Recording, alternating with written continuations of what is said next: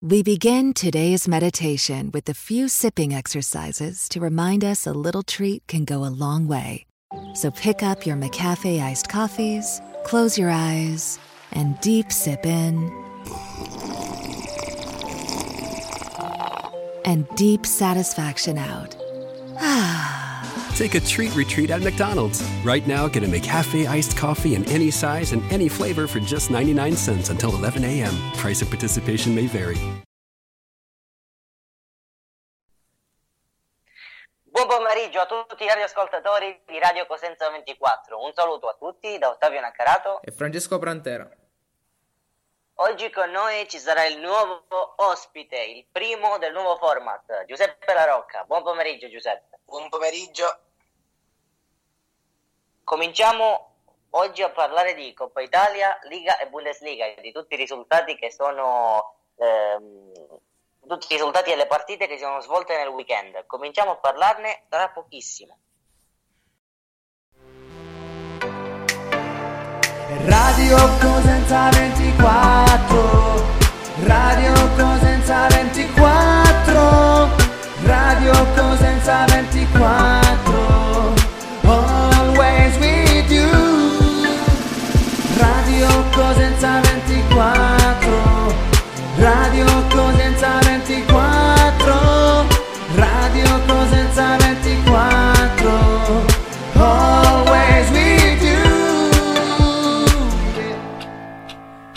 Siete connessi su Radio Cosenza 24. Radio Cosenza 24.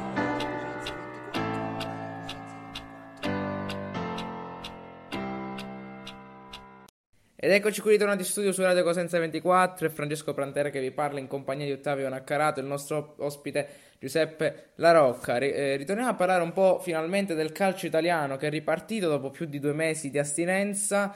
Noi italiani finalmente ab- abbiamo avuto il nostro amato calcio. Partita prima la Coppa Italia, a differenza della Serie A, sappiamo che sono disputate le due semifinali di ritorno, Juventus-Milan e Napoli-Inter. Tra qualche giorno si disputerà la finale di Coppa Italia tra Juventus e Napoli. Andiamo a vedere un po' perché sono le finaliste Juventus e Napoli. La Juventus che ritorna in finale, a differenza dell'altro anno, dello scorso anno dove in finale ci erano andati Lazio e Atalanta, dopo aver battuto il Milan. All'andata sappiamo che ehm, il risultato è stato di 1-1 a San Siro e ehm, il ritorno 0-0, quindi per eh, la regola del gol fuori casa che grazie a Cristiano Ronaldo che ha segnato il gol su rigore all'andata, la Juventus è riuscita a superare il turno e, an- e andare in finale. Della partita di andata se ne è già parlata nelle scorse puntate di Sportiamoci, quindi oggi andiamo a parlare soltanto della partita di ritorno. Un Milan con tanti assenti e anche importanti, ovvero Zlatan Ibrahimovic, Teo Hernandez e Samo Castiglieco. Ibra che ehm, tra l'altro ha, avuto, ha riscontrato anche un infortunio in queste giornate, quindi sarebbe stato ehm, comunque assente, ha fatto molto la differenza lì in avanti, infatti lo ha sostituito Rebic che eh, dopo qualche minuto è stato subito espulso. Poco prima dell'espulsione c'è stato un calcio di rigore della Juventus per fallo di mano di Conti, assegnato dal VAR, eh, Cristiano Ronaldo che sbaglia un rigore dopo tantissimi rigori segnati e sulla ripartenza Rebic fa un fallo bruttissimo su Danilo e giustamente arriva l'espulsione. Il Milan in 10 con già tanti assenti deve ehm, provare una nuova tattica mettendo Giacomo Bonaventura punta centrale, una mossa un po' azzardata, infatti il Milan nel primo tempo si chiude totalmente in difesa nella sua area di rigore e lascia stancare la Juventus che non riesce a creare azioni, giusto un'azione pericolosa da parte di, di Matuidi e il risultato, il risultato rimane invariato 0-0. Nel secondo tempo arrivano i cambi, sappiamo che adesso c'è stata la regola dei 5 cambi a differenza di 3 per favorire eh, un po' anche i giocatori, dato che comunque una ripresa dopo tanti mesi era un è un po' faticosa. E nel secondo tempo ci sono dei cambi da parte del Milan, subentra Leao, Selemakers e, e anche il, l'esordio di Colombo, un giocatore della primavera. Quindi il Milan con una rosa molto corta crea pochissime azioni, ma anche la Juventus niente, niente di che. Una partita abbastanza noiosa per i tifosi neutrali, anzi a proposito...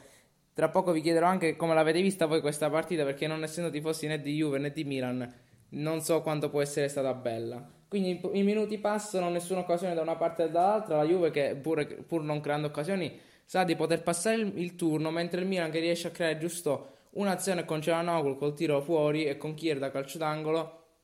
Eh, cerca e vuole creare un'azione, però sappiamo, sa che se si, si sbilancia troppo in avanti dalla, da parte della Juventus ci sono Cristiano Ronaldo, Di Bala e Douglas Costa che possono subito punirli. Quindi il Milan si chiude, sostituzione anche in casa bianconera, ma ehm, si arriva al novantesimo e l'arbitro fischia la fine della partita, finisce 0-0, pochissime occasioni, pochissime gioie da parte dei milanisti che eh, escono dalla Coppa Italia, quindi la, fina- la prima finalista è la Juventus. Quindi vado subito a chiedere la domanda, eh, vado subito a chiedere, come, come ho detto prima, come l'avete vista la partita? Nel senso, non essendo un po' noiosa per un tifoso neutrale, nonostante soprattutto vedere un Cristiano Ronaldo... No, aspetta, aspetta, Fra- voglio correggerti perché comunque Giuseppe La Rocca è un tifoso juventino, quindi volevo chiedere subito a lui le considerazioni e sarà soddisfatto per questa, questa partita e questo passaggio in finale. Giuseppe. Allora, io dato eh, essendo comunque una squadra arrivata in finale c'è da essere soddisfatti, però eh, comunque bisogna, analizzando la partita c'è da vedere che ci sono numerose situazioni che la Juve poteva sfruttare diciamo meglio. Eh, ad esempio anche con l'ingresso in campo di Bernardeschi, poi si è anche mo- molto arretrata la Juve, perché Bernardeschi ad esempio è uno di quei giocatori che non mi è piaciuto molto nella scorsa partita. Ma invece una nota positiva nella squadra diciamo, della Juve è stata Rodrigo Bentancur, che ha recuperato molti palloni e fatto partire anche diciamo, la maggior parte delle azioni che nel primo tempo ha creato la Juve. E anche di Bana, io dopo, dopo che è stato diciamo, contagiato dal coronavirus pensavo fosse ancora un po' più un rallentatore, invece l'ho visto abbastanza carico più di Cristiano Ronaldo Ecco me. appunto, come è stato vedere un Cristiano Ronaldo abbastanza spento, neutralizzato dalla difesa del Milan abbastanza pronta, però comunque sappiamo che Cristiano Ronaldo può regalare azioni molto più belle rispetto a quelle che ci ha regalato eh, qualche giorno fa contro il Milan. Quindi com'è stato avere Cristiano Ronaldo in squadra e magari non sfruttato al meglio? Di chi è la colpa sua o magari di Sarri che non l'ha valorizzato bene in questa partita? Secondo me, guardi, eh, guarda, se Sarri ha, ha voluto diciamo, ritornare alle certezze che aveva inizio anno mettendo Cristiano Ronaldo punta centrale, eh, lui che diciamo era, dicevano i giornali che si era allenato molto in Portogallo, quindi io mi aspettavo un Cristiano Ronaldo al massimo della forma. Invece l'abbiamo trovato lì a, diciamo, che anche a- a passeggiava o comunque non era molto incisivo come al suo solito. Quindi secondo me è un po' colpa di entrambi perché Sarri poteva anche metterlo nel suo ruolo, però aveva il problema di non avere una punta centrale di peso perché Higuain era i box e, e anche Ronaldo io pensavo comunque fosse più già pronto in ottima forma. Prima di passare la parola ad Ottavio, devo dire che anche io mi aspettavo un Cristiano Ronaldo in ottima forma. Quando si vedeva sui social, si allenava anche molto di più rispetto ai, ai colleghi. Quindi pensavo che, ehm, che comunque c'era molta più differenza tra un giocatore e l'altro. Si è provata la carta di Bala falso 9 anche quando c'era Ronaldo che poteva giocare benissimo punta. Sappiamo che la Juventus aveva anche qualche assente, proprio come hai nominato tu, Gonzalo Higuain. Comunque in confronto al Milan non era la stessa cosa, perché comunque voi avevate una squadra titolare fortissima, anche se c'era qualche giocatore che di solito stava in panchina. Però diciamo, secondo te si sono sentiti questi cambi, anche se secondo me poteva fare molto meglio la Juventus. Sì, anche secondo me poteva fare molto meglio e secondo me oltre a alle assenze che comunque come hai ben detto tu sono meno nella Juve rispetto a quelle che erano anche molto pesanti nel Milan e c'è, conta molto diciamo secondo me il fatto che nella Juventus ci sono molti giocatori che ancora non avevano ripreso appieno le misure con il campo dopo questi diciamo due mesi di totale assenza. Giuseppe, adesso volevo chiederti, la Juventus ha guadagnato l'obiettivo minimo che era comunque la finale. Cos'è che deve migliorare la squadra di Sarri per vincere e sconfiggere il Napoli?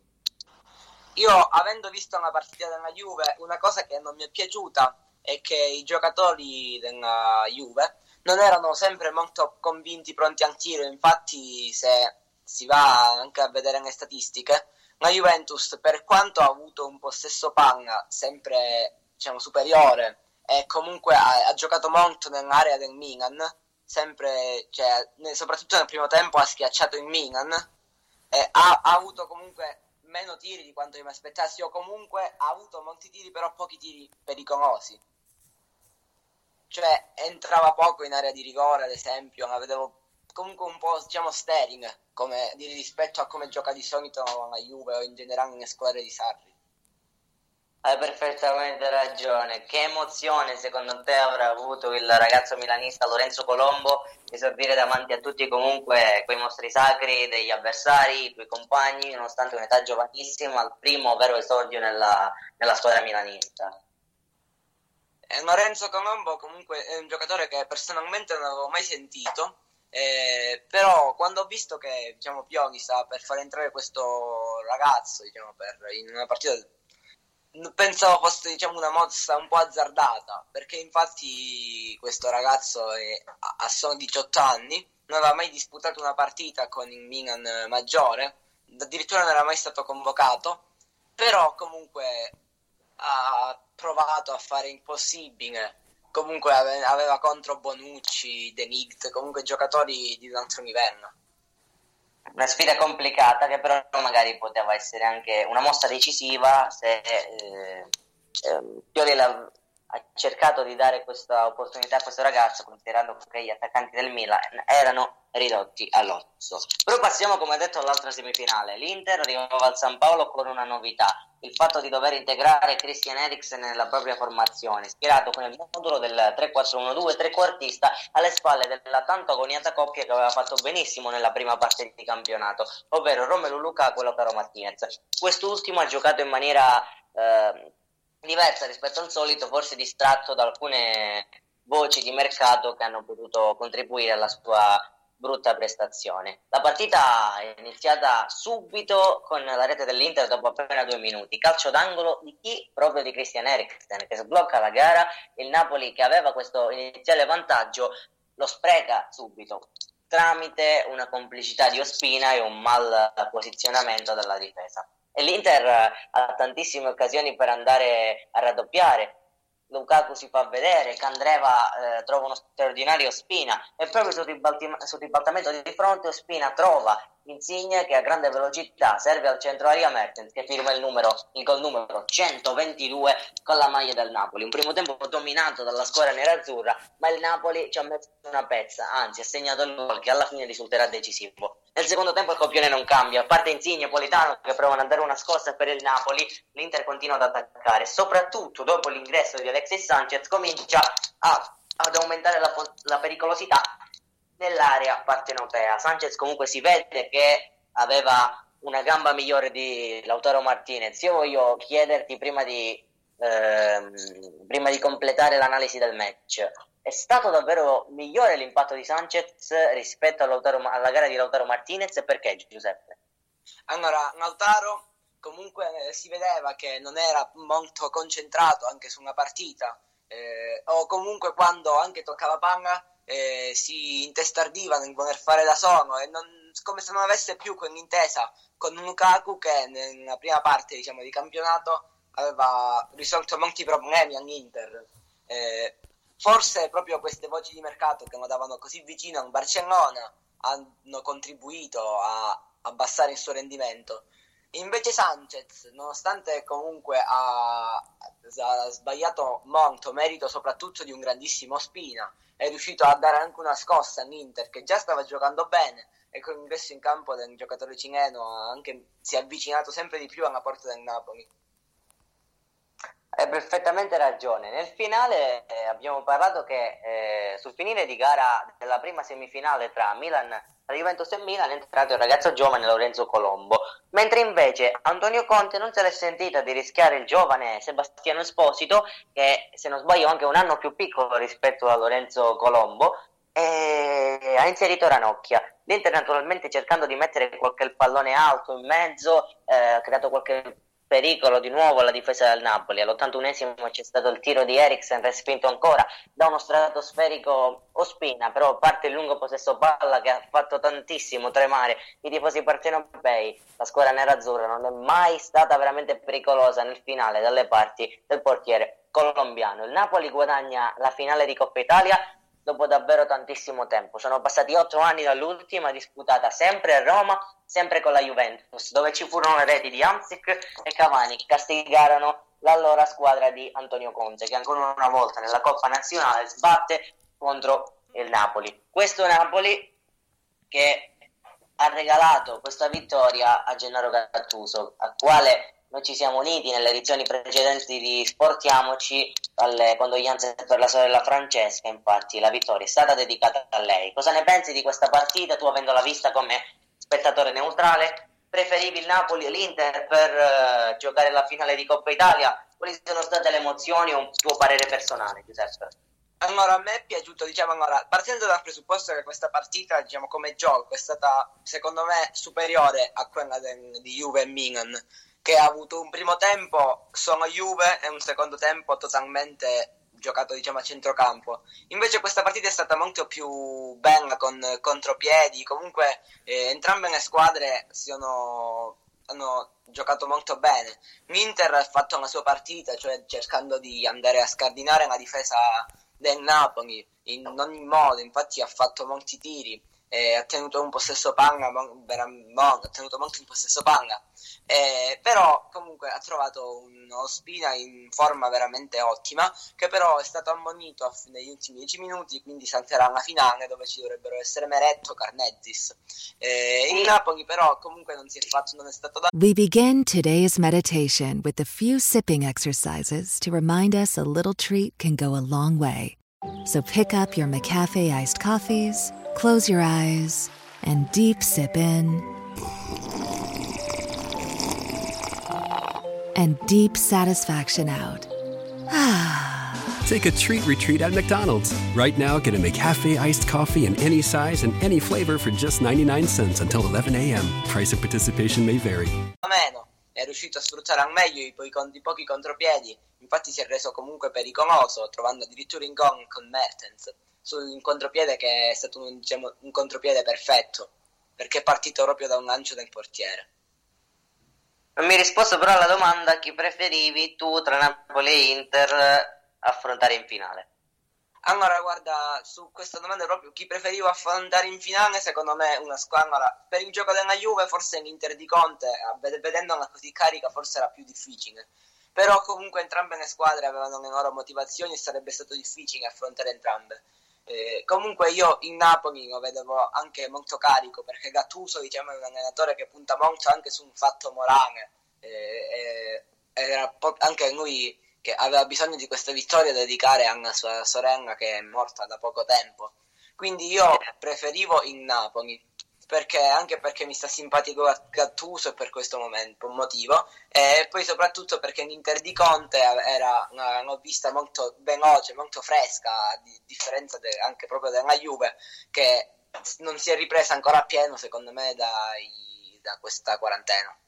Ecco, prima di passare alla finale eh, Napoli-Juventus, dove poi ci sarà uno speciale Sportiamoci di giovedì, mai come mai successo questa speciale puntata di giovedì proprio in onore della Coppa Italia, noi parliamo un altro po' di quella che è stata la seconda semifinale Napoli-Inter. Intanto i primi due gol dell'era post-Covid sono due gol storici. Uno perché è stato il primo in assoluto dopo la pausa forzata, ovvero quello di Christian Eriksen, che tra l'altro era stato un neoacquisto dell'Inter dal mercato di gennaio. Mertens invece ha fatto 122 con la maglia del Napoli. Adesso voglio chiedere a Giuseppe La Rocca per chiudere questa partita.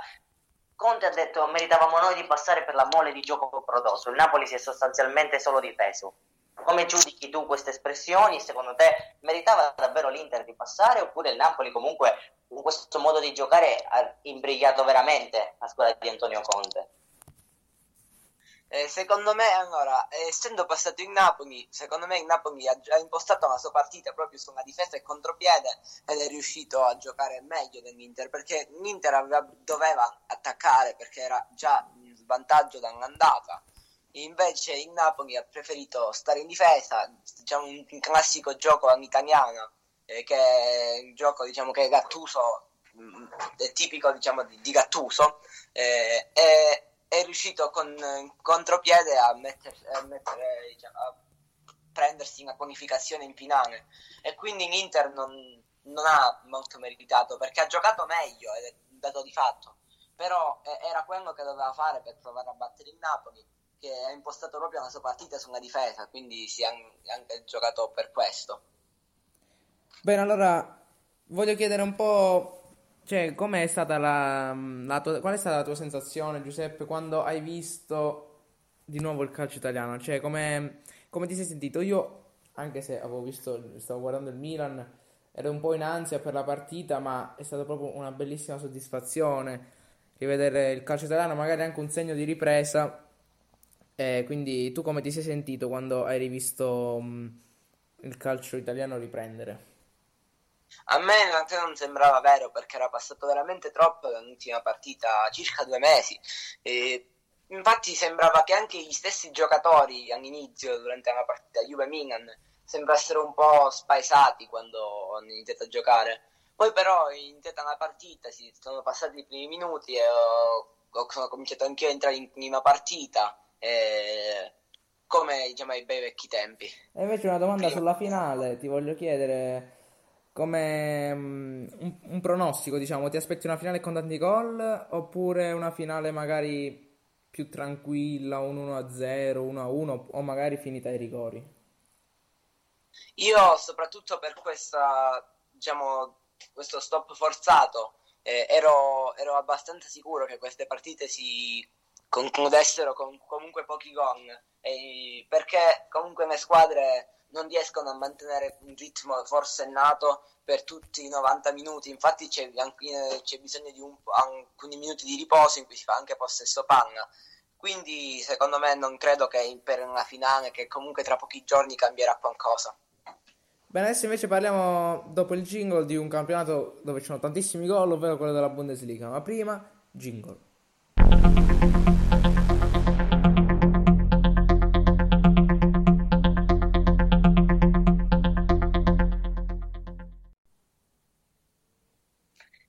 Bentornati su Radio Cosenza 24, è sempre la rubrica Sportiamoci, è sempre Ottavio Naccarato che ti parla. Abbiamo eh, come ospite Giuseppe La Rocca e in mia compagnia c'è sempre Francesco Prantera. Mando un saluto veloce di nuovo a tutti e due. Buon pomeriggio Giuseppe, buon pomeriggio Francesco. Buon pomeriggio. Buon pomeriggio.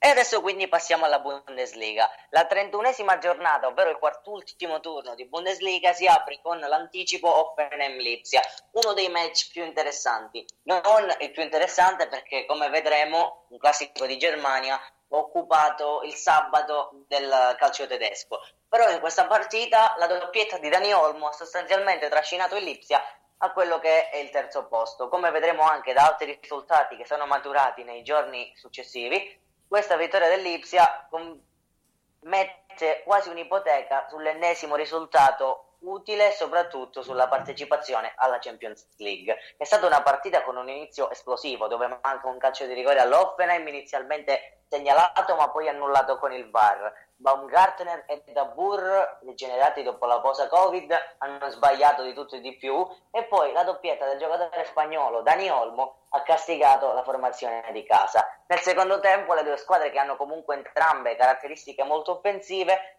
si sono scontrate su pali, traverse, le ottime risposte dei due portieri che sono Gulacci e Bauman da una parte e dall'altra, alla fine però il risultato non è cambiato ed è rimasto quello di 2 a 0. Passando al sabato il programma ci proponeva 5 gare alle 15.30 e una alle 18.30.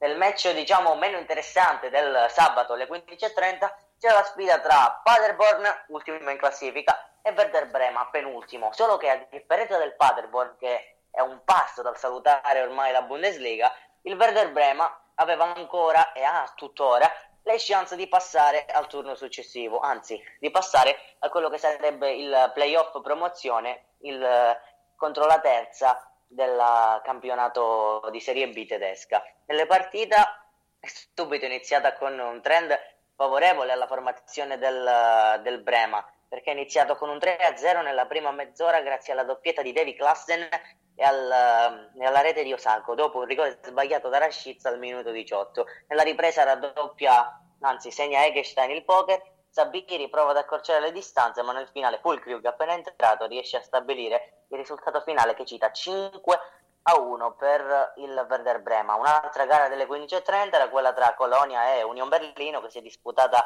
al Rhein Energy Stadium di Colonia. 2 a 1 il risultato finale per gli ospiti che vincono grazie alle reti di Friedrich e Gentner. Nel finale non basta. La rete di Cordoba, sorpresa a Berlino, nella capitale, dove Francoforte passa per 4-1 grazie alla doppietta di Andre Silva, le reti di Dika e Bas Dost. Aveva sbloccato il match Christoph Piontek, eh, solo che il match era cambiato perché sul finire di primo tempo era stato espulso Derrick Boyatà. Voglio soffermarmi un attimo e chiedere a Giuseppe La Rocca. In questa partita hanno segnato due ex milanisti, Christoph Piontek e Andre Silva, che si sono abbracciati prima e dopo la partita. Il Milan ha perso due attaccanti veri, importanti, visto ancora l'emergenza che la squadra milanista non ha potuto risolvere.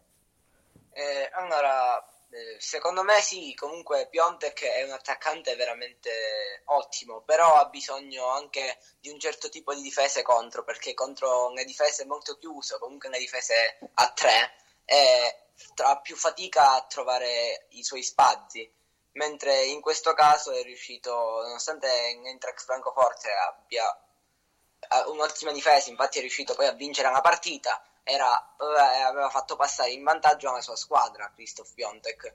Poi, sì. essendo è cambiato tutto, perché con l'espulsione di Boyatà nel minuto di recupero del primo tempo, eh, una partita ha preso un altro binario, il Francoforte è riuscito a, metter, a, met, a mettersi a, a, vincere proprio una partita con Beh, Andre Silva che ha, ha, fatto doppietta e un assist.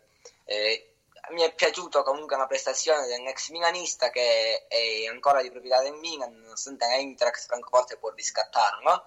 Eh, secondo me sì, il Milan aveva bisogno di un attaccante come uno di loro due, eh, perché ha, hai sì Ibrahimovic, ma non può bastare perché comunque Ibrahimovic ha una certa età e, e si vede che molto spesso risente di problemi fisici eh, Leao non si, è, non si, è, scoperto pronto per eh, sostituirlo come punta centrale, eh, neanche Rebic, eh, senza qualcuno che gli crea gli spazi come fa Donatan Ibrahimovic, eh, non riesce a incidere molti intrecci di mercato, poi naturalmente Francesco Prantera è un tifoso milanista, quindi al termine dell'analisi della Bundesliga riserverò una domanda anche per lui. Tra l'altro Ante Rebic è entrato nello scambio con Andre Silva proprio tra Milano e Francoforte, in quest'asse che all'inizio vedeva gioire solo la formazione di Francoforte sul Reno perché Rebic non esplodeva al Milan, poi ha avuto il periodo di massima esplosione, poi però la sosta gli è riservata una bruttissima espulsione. E tra l'altro il Francoforte ha proprio scavalcato al decimo posto l'Erta Berlino, arrivando a pari punti ma prendendosi lo scontro diretto,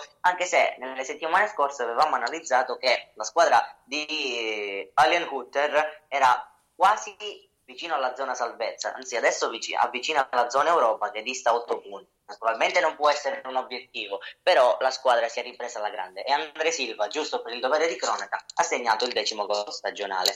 La partita secondo me più divertente del pomeriggio tedesco è stata quella tra Wolfsburg e Friburgo alla Volkswagen Arena. Il punteggio a un certo punto vedeva il Wolfsburg avanti 3 a 0, doppietta di uno straordinario Weghorst che non solo aveva segnato la rete decisiva nel match contro il Werder Brema. Ha iniziato con la doppietta, ha sfiorato la tripletta e a un certo punto Ginzek aveva trovato il tris. Quando però viene annullato per un minimo fallo di mano, che naturalmente non era involontario, ma ogni singolo tocco di mano nell'area avversaria di un attaccante viene considerato fallo e quindi il gol è stato annullato. È arrivata subito la beffa per il Wolfsburg perché tra fine primo tempo e inizio ripresa subisce le reti di Euler e Salai e nel finale hanno rischiato anche di perdere 3 a 2. È stata una partita dove il Wolfsburg ancora evidenzia come lo ha dimostrato il Bayer Leverkusen e come lo hanno dimostrato tante grandi squadre le, le, difficoltà di vincere davanti al proprio pubblico, nonostante il pubblico non ci sia, anzi tra le mura amiche.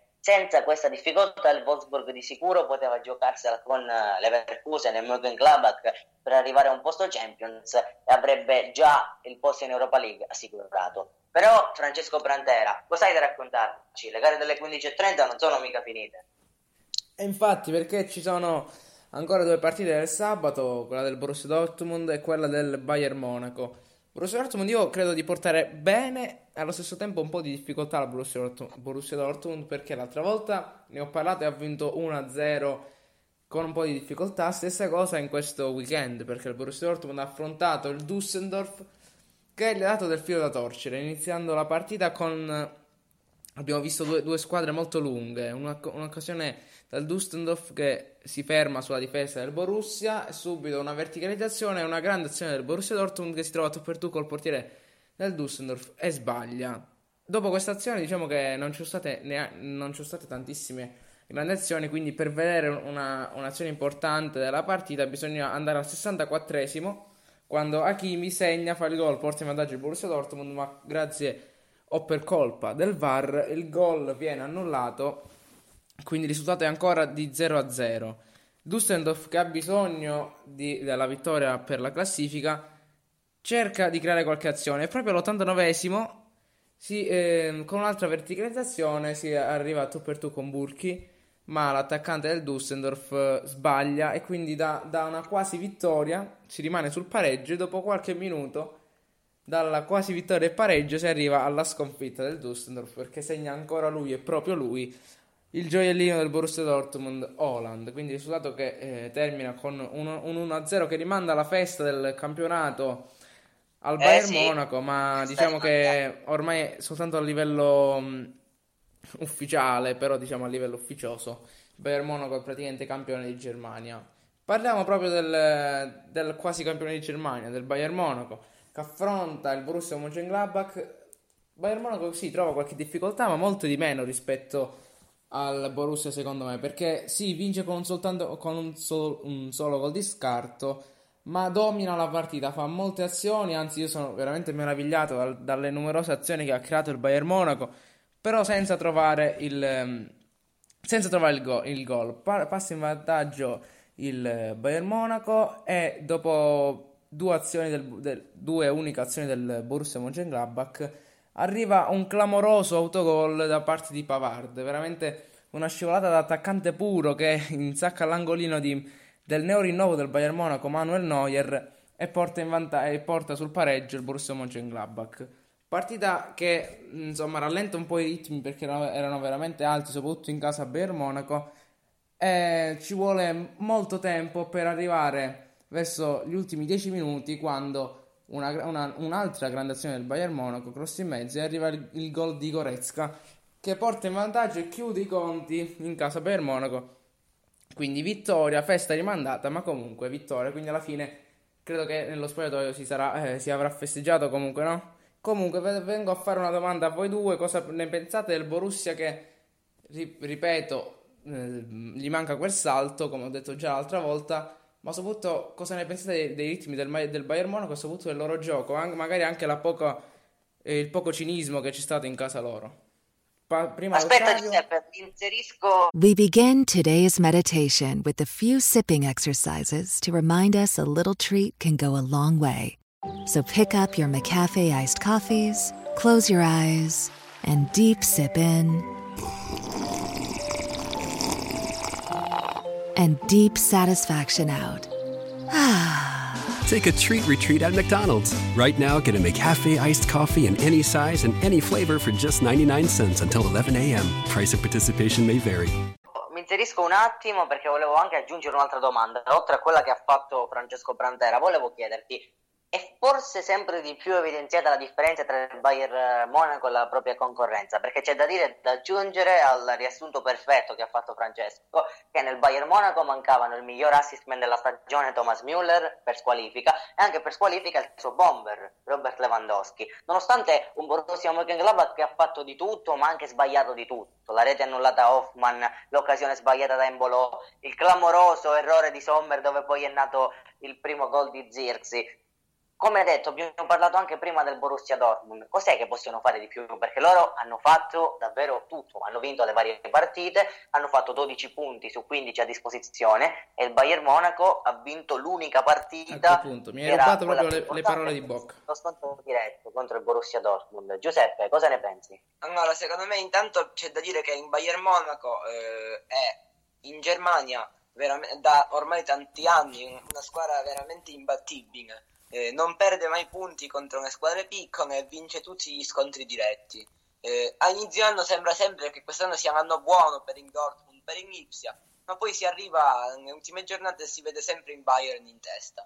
Eh, secondo me in Dortmund sta comunque rafforzandosi sempre di più e anche in Ipsia e in Leverkusen stanno comunque alzando il loro livello. E il problema è che insieme a loro anche lo stesso Bayern Monaco si sta sempre più rafforzando, arrivando a giocare con delle seconde linee che sarebbero comunque titolari in tutte le altre formazioni.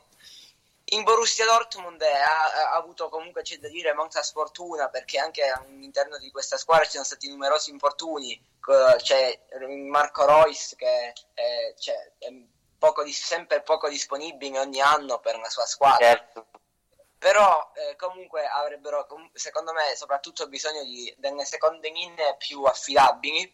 E e di, evit- di, non perdere punti contro le piccole. Insomma, a te farebbe piacere che... cam- vedere un Borussia Dortmund campione di Germania dopo i numerosi anni dove abbiamo visto il Bayern Monaco campione. Sì, se, co- co- come in PSG in Francia, sono quelle squadre che tu ormai sai già che vinceranno il campionato e quindi speri che qualcuno ne scansi. Anche un po' la Juve in Italia. Fino a quest'anno, diciamo che finalmente il campionato italiano è diventato più combattuto.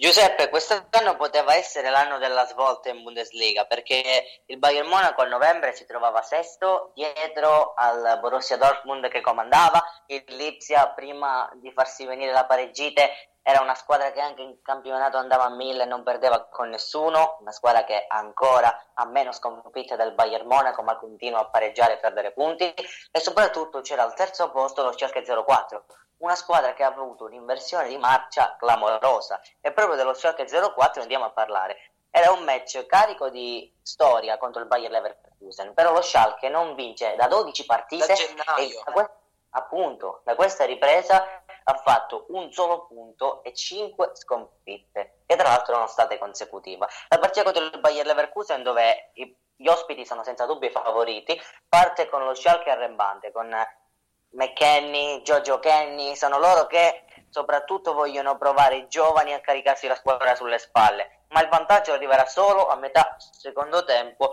grazie a un calcio di rigore su fallo di mano di Tapsoba e la rete dell'italo tedesco Daniel Caligiuri. È stata una partita emozionante perché nel finale finalmente si sveglia Avers, si rivede in campo Kevin Folland, frastagliato dagli infortuni, e nel finale arriva la rete di Paulinho. Al 96esimo Gregory c'è anche la palla per eh, far tornare al successo lo Schalke 04, ma la sbaglia. Il Bayer Leverkusen è una squadra che rimane quarta in classifica, non riesce ad allungare sul Borussia Mönchengladbach e soprattutto è stata definita dallo stesso Peter Bosch, che è il loro allenatore, potevamo competere anche con il Bayern Monaco e il Borussia Dortmund. Ma questa è stata una squadra che appena sono stati inseriti dei livelli di difficoltà superiori ha cominciato a calare penso alla sfida contro il Wolfsburg, alla clamorosa sconfitta interna e alla stessa partita dove partita non c'è stata contro il Bayern Monaco, dove tra l'altro mancava Kai Havertz. Cosa ne pensi del Bayern Leverkusen e cosa ne pensi di Kai Havertz? Allora, secondo me Kai Havertz, ora come ora, è uno dei centrocampisti più forti e completi che ci siano, diciamo, nel calcio mondiale. Eh, diciamo che da, da gennaio fino a due partite fa eh, ogni pa- in ogni partita faceva almeno un gol o un assist, qualcosa di spaventoso. Eh, adesso con lo Shank non, non, è riuscito a fare nulla. Eh, comunque ha, ha, giocato abbastanza nei, uh, alcuni sprazzi, si è fatto vedere nelle prime parti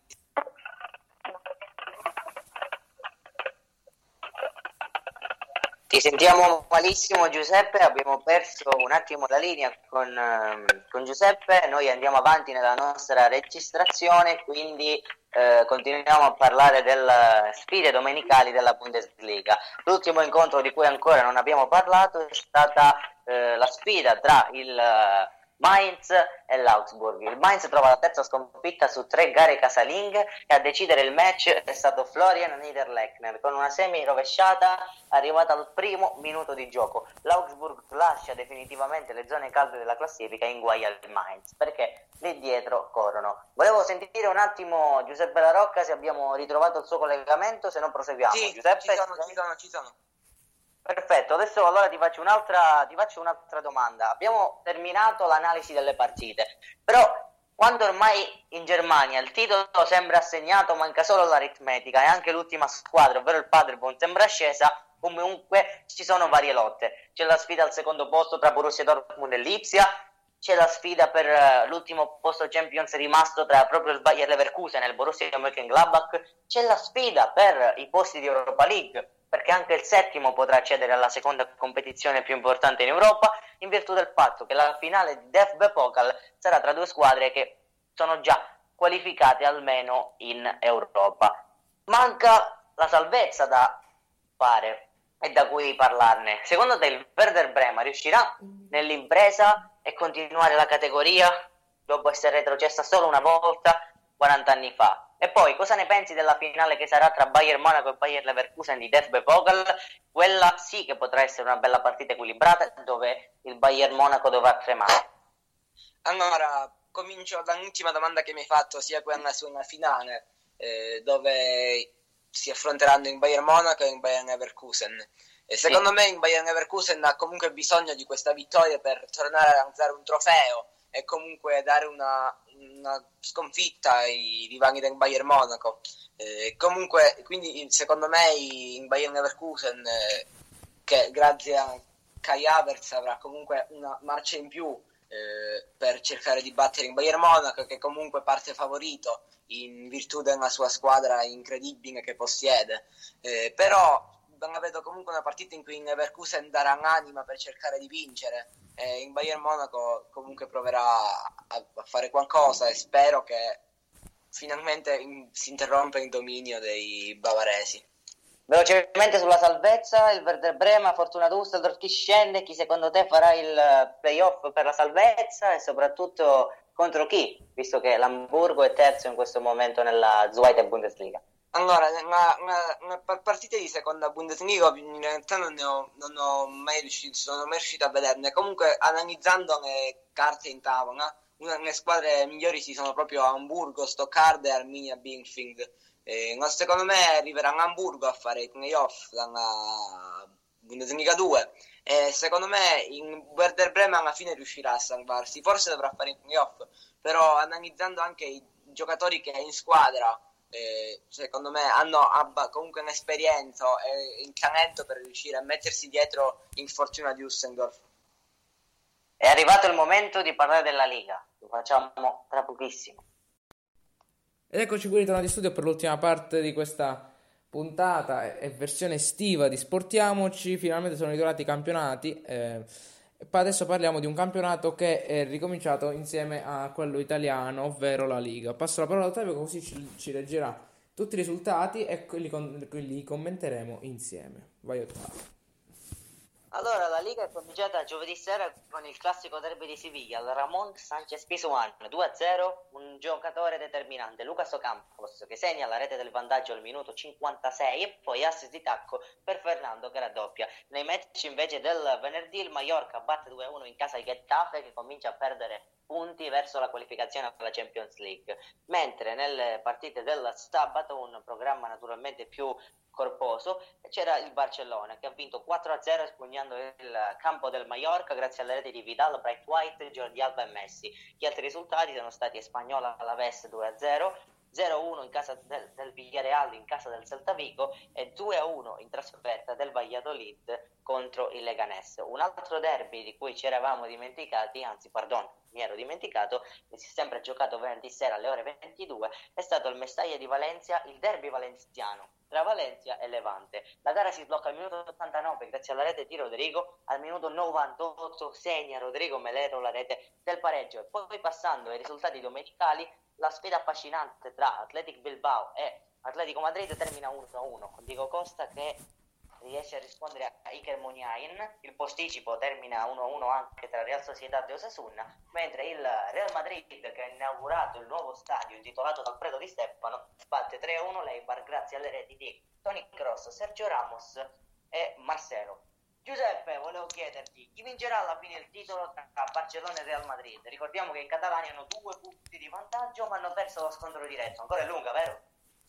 Sì, comunque mancano ancora diverse partite, non è come in Bundesliga. E comunque certo. Barcellona deve ancora affrontare l'Atletico e il Siviglia, che sono comunque squadre che lottano anche per la Champions.